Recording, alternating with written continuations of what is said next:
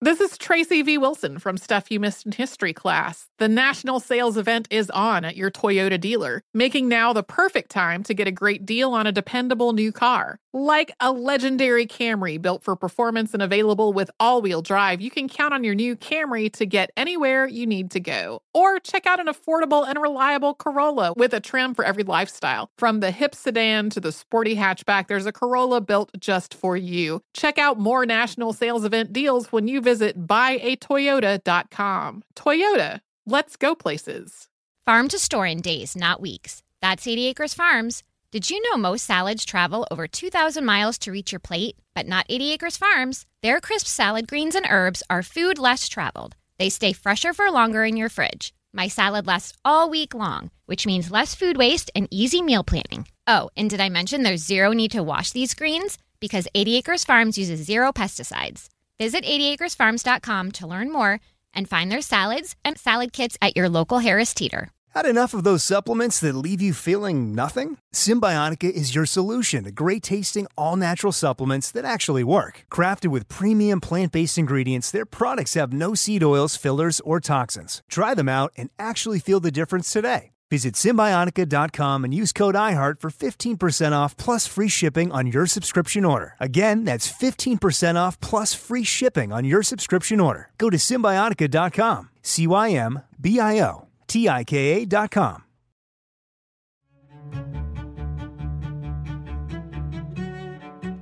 During that eight and a half minutes, the acceleration force changes quite a bit. We're at three G's. So it feels like someone that weighs three times as much as you is, is sitting on your chest. And then at eight and a half minutes into the flight, the engine's cut off and you're in zero gravity. And it's a very traumatic transition, you know, where all of a sudden things start floating up and including your, your arms. It's just very dramatic at that point.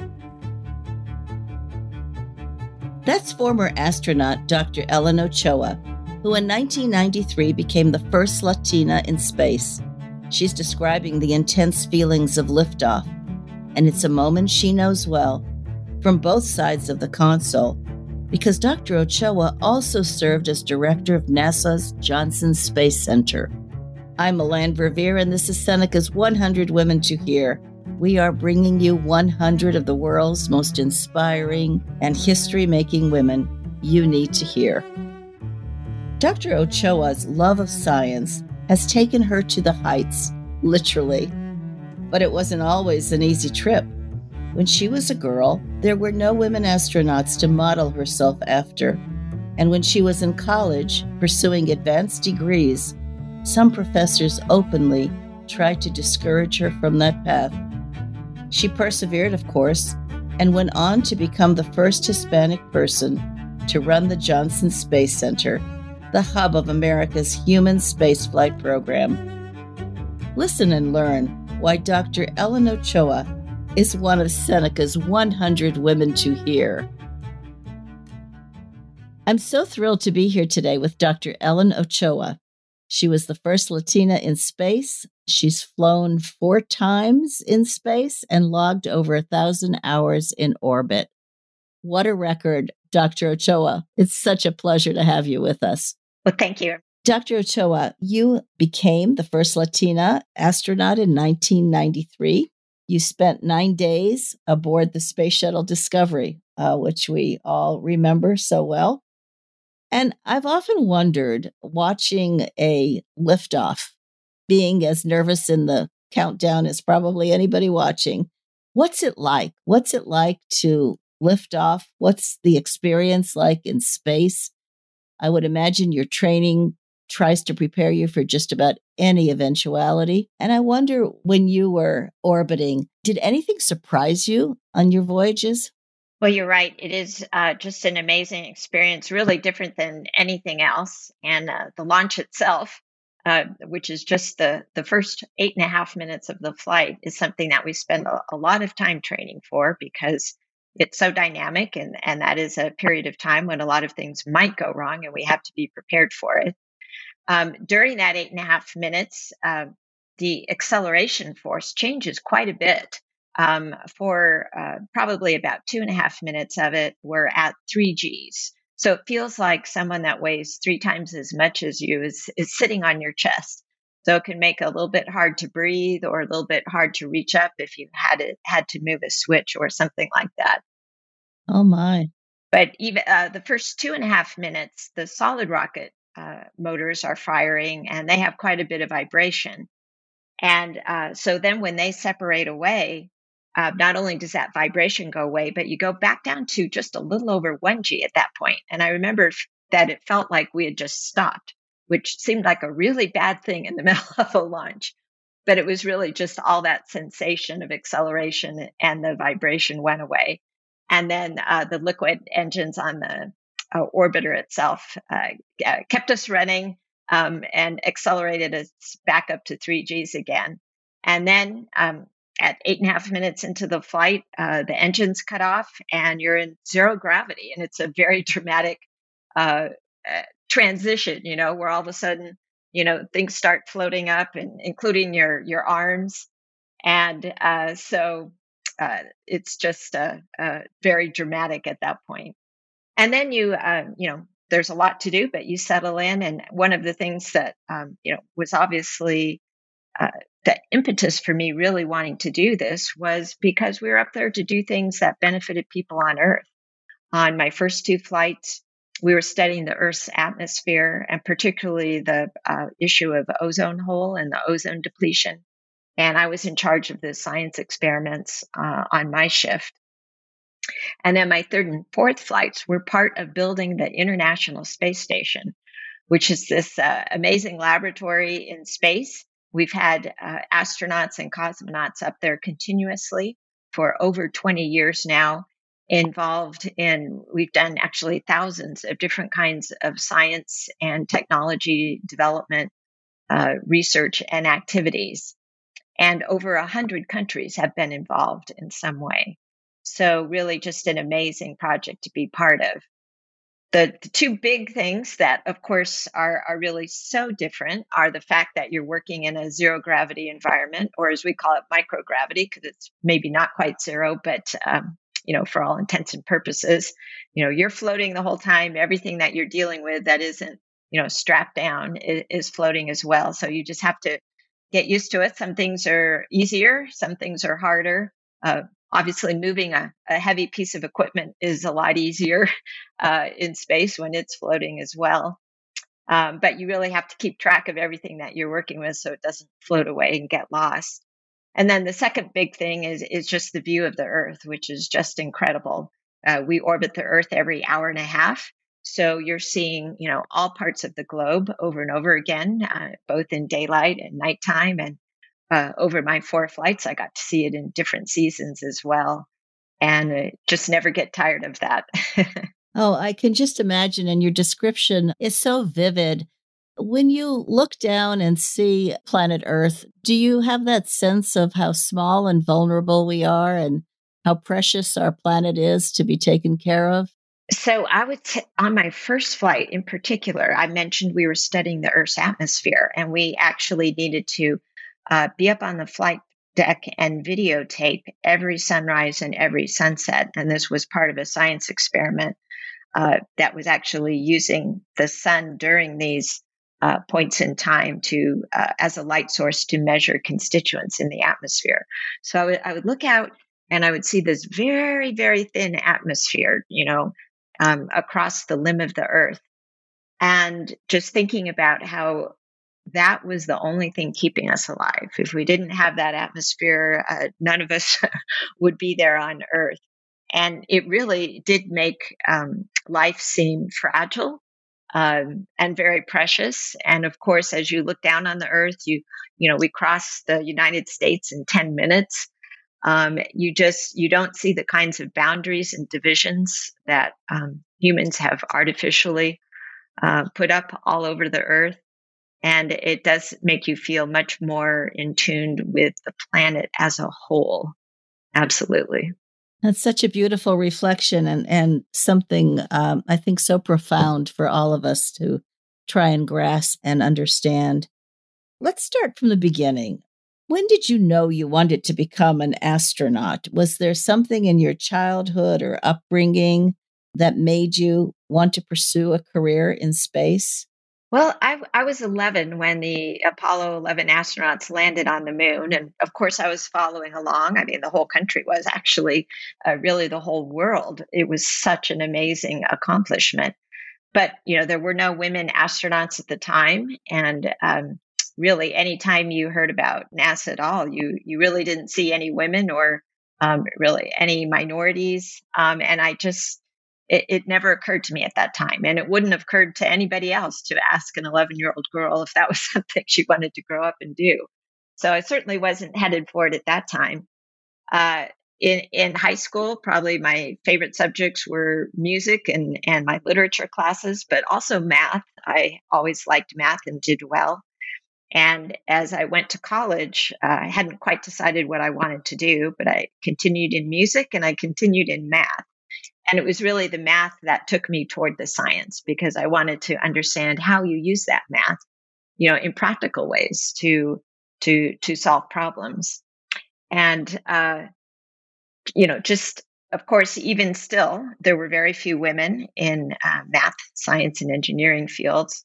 And I ended up uh, talking to a couple professors. I was going to San Diego State University. This was our local university, uh, living at home.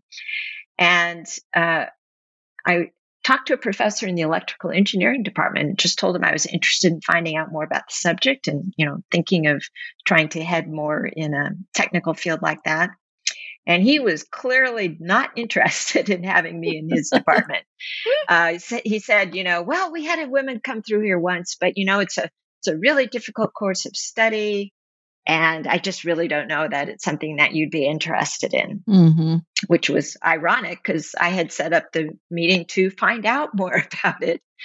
But, you know, fortunately, I uh, got quite a different reception from the physics professor that I talked to. He he seemed excited that I was interested in learning about physics. He told me about various different careers that people could have when they'd studied physics, which was hugely important to me because I didn't know any scientists or engineers, and I really couldn't picture on my own uh, what you did with a physics degree.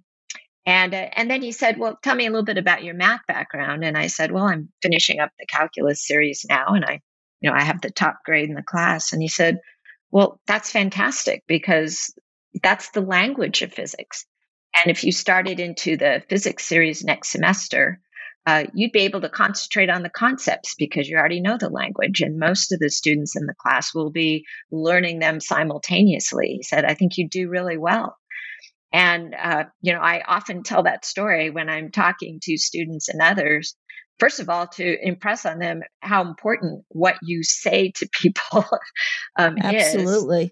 And then also to just note, you know, the times that I have been discouraged in my life are generally from people who don't know me at all, right? They don't know what I can bring uh, hard work, uh, intelligence, you know, dedication, interest. Um, whereas the people that have encouraged me in general throughout my life, um, starting with my mom, but certainly with um, a lot of teachers and professors and, and supervisors, um, you know they got to know me and they were encouraging me and and even pushing me at, at times when I wasn't um, necessarily even thinking of the next step. So um, you got to find those people that that support you and that know you and understand the important qualities um, that you can bring. Absolutely, and what an important lesson even to convey to those who are in a position. You know, I keep thinking of what Professor Putdown must have been like for you listening to him and um, so discouraging. Uh, and yes. then how wonderful the, your physics professor had a different, very helpful view. Were there any particular obstacles that you had to overcome besides what you mentioned about some people not being particularly encouraging? Were there other barriers in your path that made it a difficult way to go forward? Well, I think uh, fortunately at every step, I did have people that supported me. But of course, I, I continued to run into people who, you know, just didn't see me, someone like me as a scientist or engineer.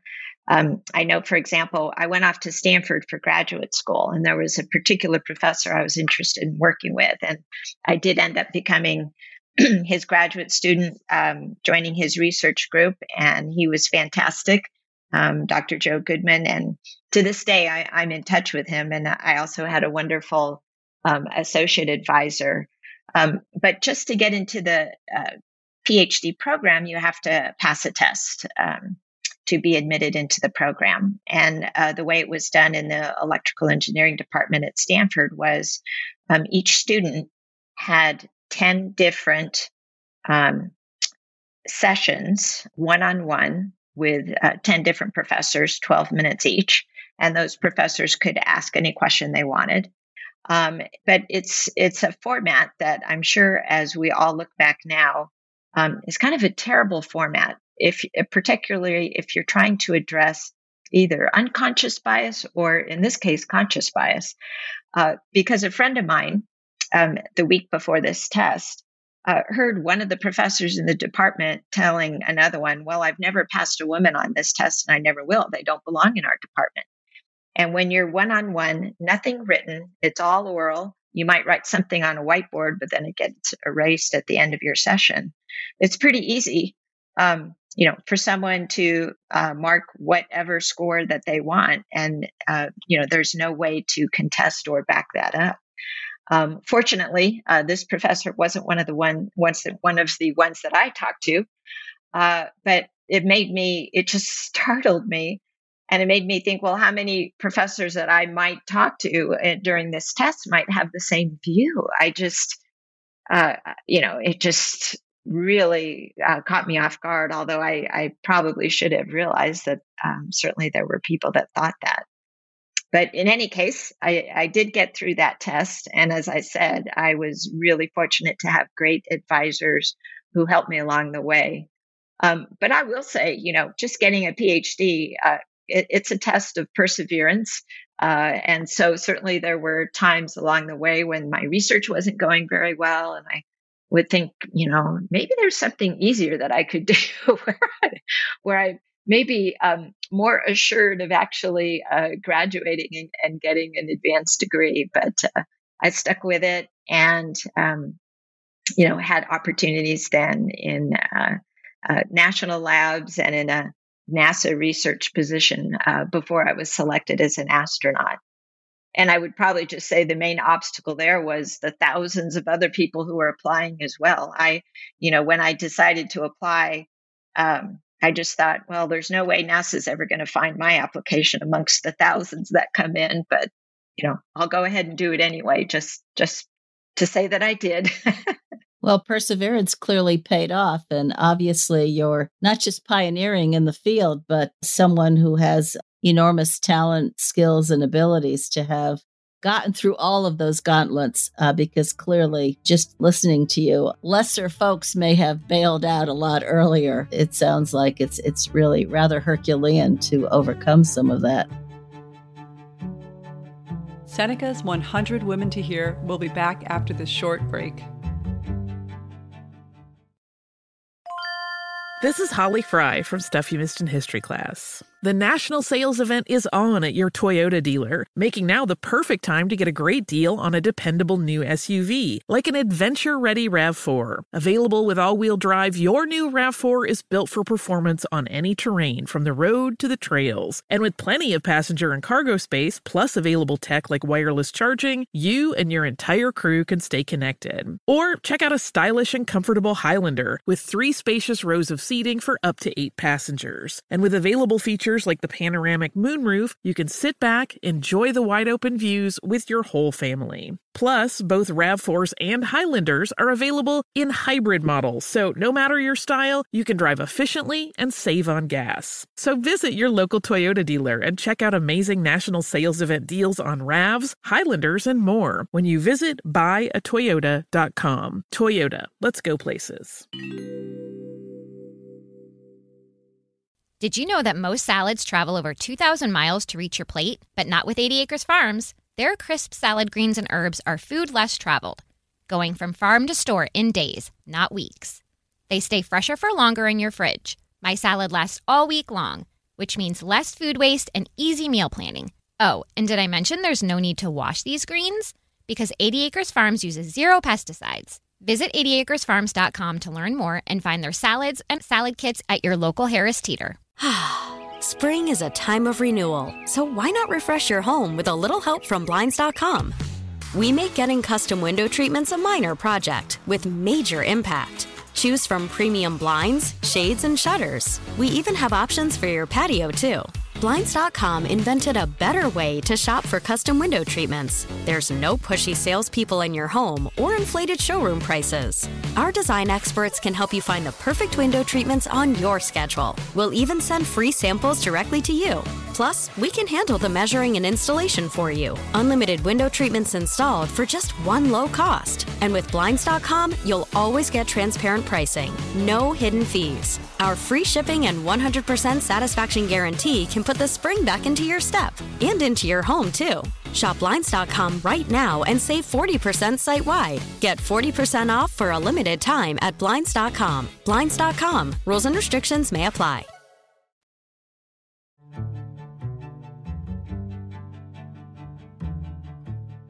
Now, you were the first Hispanic director and second female director at NASA's Johnson Space Center, which we all hear so much about, such a famous place.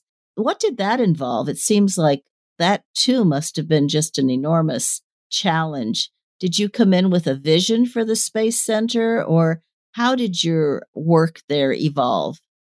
It, was a challenge, uh, but also a huge privilege because we just have this amazing team at Johnson Space Center. You know, it's the home of, of human spaceflight for the country. Um, uh, you know, I just remember the first time I ever stepped foot on Johnson Space Center, which was the first time I got to interview for the astronaut program. And it, it just almost felt like hallowed ground, right? Uh, because mm-hmm. of, of, of, the history there. Uh, so, you know, I think for any leader, um, you know, you, you have two main goals uh, accomplish the mission and, and take care of your people. And you have to do that in the context of, of what is going on at the time that you're director. And so um, I became director very end of uh, 2012, the beginning of 2013. Uh, we'd finished assembling the International Space Station. So, in that realm, uh, our challenge was to um, essentially make it as productive as po- possible while keeping it safe for our astronauts and really focus on you know how much science and technology that we could accomplish what we could get into space what we could test and um, and really ramping up in that way um, but i would say that the biggest context was there were all these new players in human spaceflight, right? Um, we had uh, SpaceX um, developing some capabilities, and there were a number of other uh, companies working on some capabilities, including um, Blue Origin. And so we really had to think about how do we evolve so that uh, we have our role, which will be unique going forward in human spaceflight, and we're able to accommodate these new partners and sort of uh, you know, marry up the best uh, of all of these partners so that we can move forward with the exploration of space. And eventually we knew that really low Earth orbit would, would probably be essentially the purview of uh, commercial companies as NASA pushed forward into space to the lunar vicinity and on to Mars. So a lot of it was uh, I, I started up a, essentially a change management initiative, uh, called it JSC 2.0. Um, but it was important to think of it that way because it wasn't about, you know, throwing out all the experience that we gained. It was about building on it and also embracing new ways of doing business. So uh, a big part of what I tried to do was work with my management team, but also uh, really with every single person that worked at the Johnson Space Center about, you know, how do we uh, incorporate new technology, some of which we develop, but a lot of which uh, may be developed outside um, our boundaries. How do we develop new partnerships? Um, how do we incorporate uh, new ways of thinking into how we do our business so that 10 years from now, 20 years from now, uh, we're still leading human spaceflight, but we have this amazing uh, group of partners that we are working in concert with. And so that was really what I focused on during my time as director. I know that you're also a very forceful advocate for getting more Latinas into STEM fields. It seems like forever we're talking about the need for more girls and women to embrace the STEM fields. Why is this so important important to you? And Do women bring anything special to the field, to science and to tech? Well, I think it's important to not just to me personally, but to NASA, to the country, to get uh, people into STEM who have traditionally been very underrepresented. So that would include women, but it includes a lot of underrepresented groups as well. Um, you know, uh, Latinos, uh, Blacks, uh, members of some of the indigenous groups. Um, they, you know, you just don't, didn't, and still don't to the extent, anywhere near the extent to which they exist in our population, see them going into STEM fields. So we're missing out because, you know, talent is everywhere across all demographics and all geographic regions. Talent is everywhere. Um, as director of Johnson Space Center, I want to attract the best minds.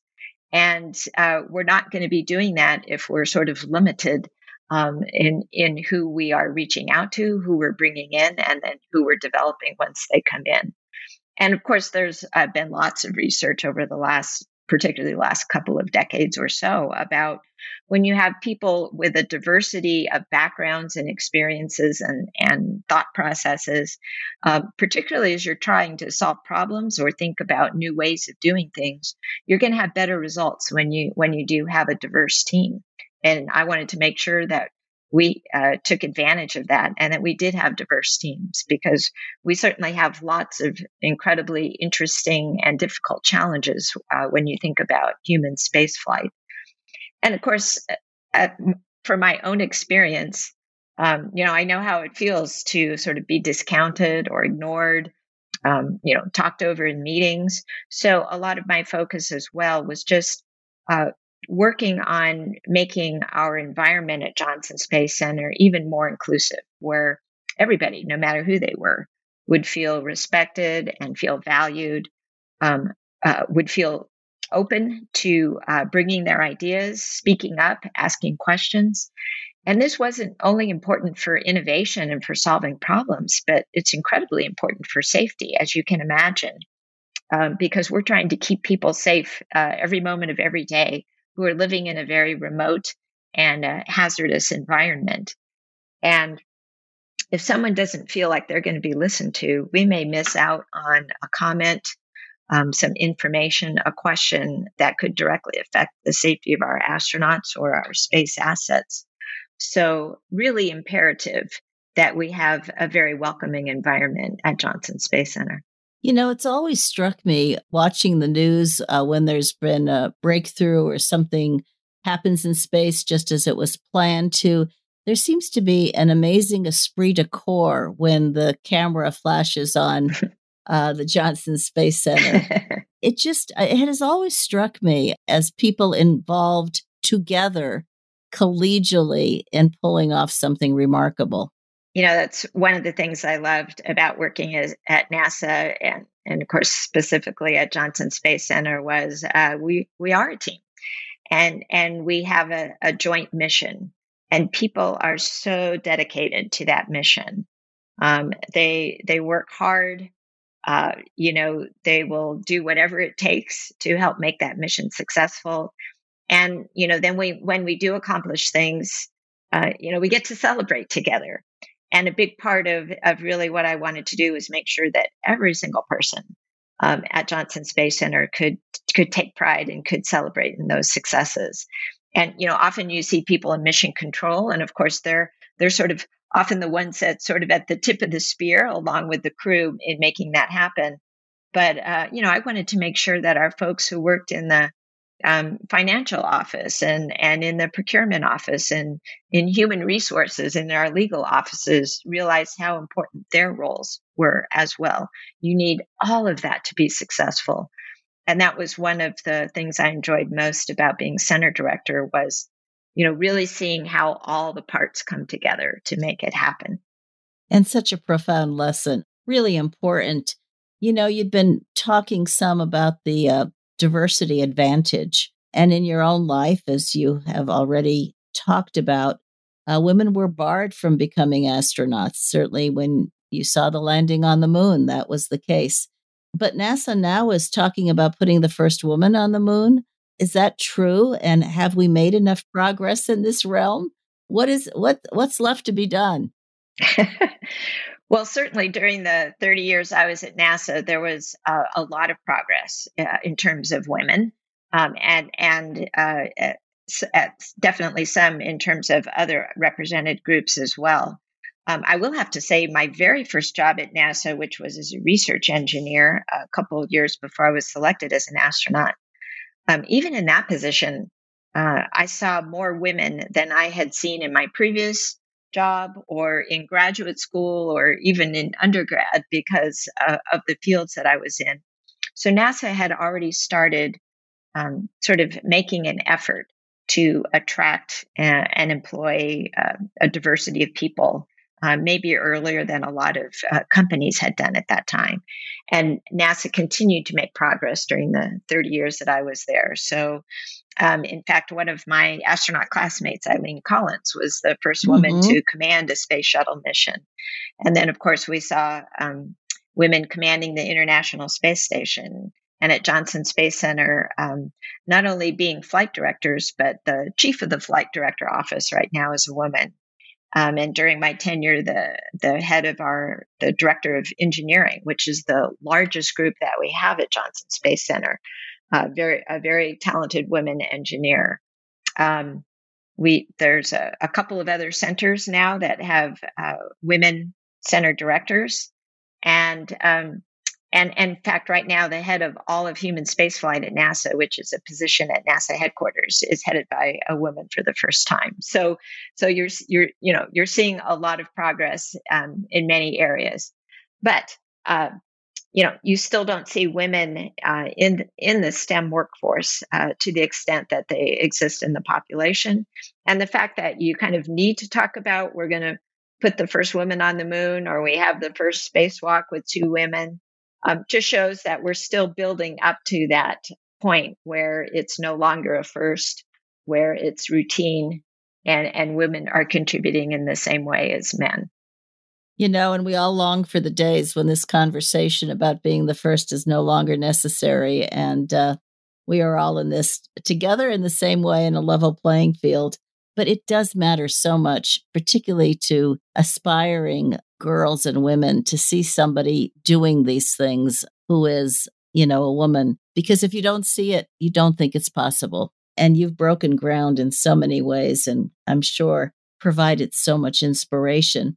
We're almost out of time, and I, I just want to ask you this has been a, a difficult time for our country, for the world in many ways, but especially given the pandemic and the toll it's taken. I wonder in times like these, what gives you hope?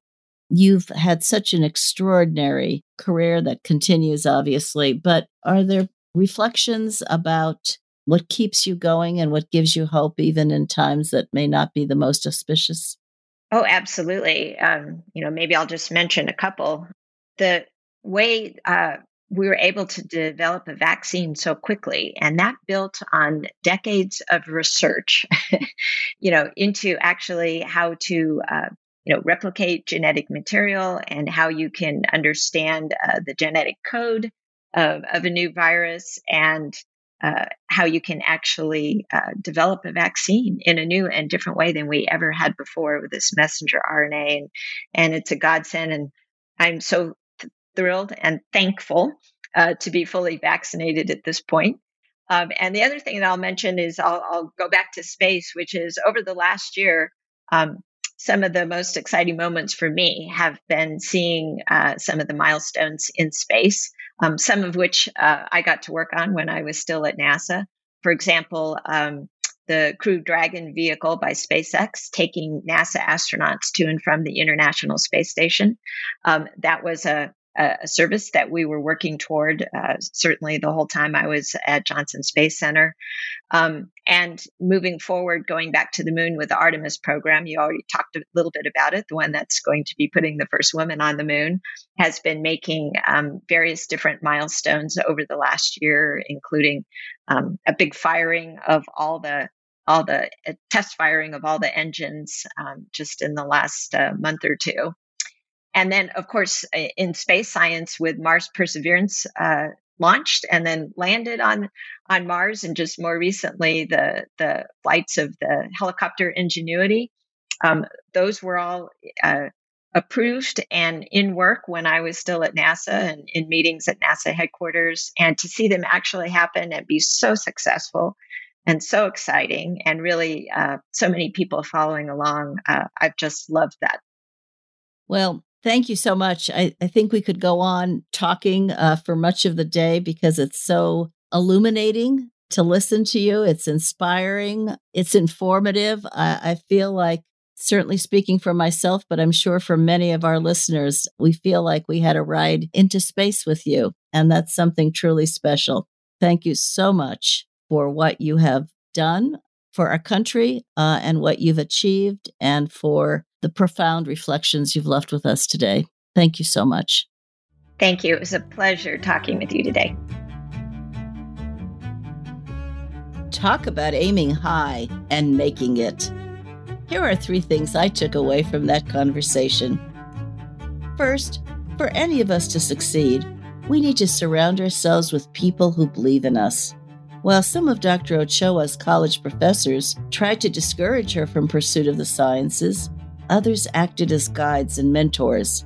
As Dr. Ochoa says, you've got to find those people who support you and that understand the important qualities you bring to the table. Second, as we've heard before, diversity is crucial to progress. Diversity enhances innovation and problem solving, but it's also a question of safety, says Dr. Ochoa. When you're working to keep astronauts safe in a hazardous environment, she says you need to ensure that all vital information from all voices is heard.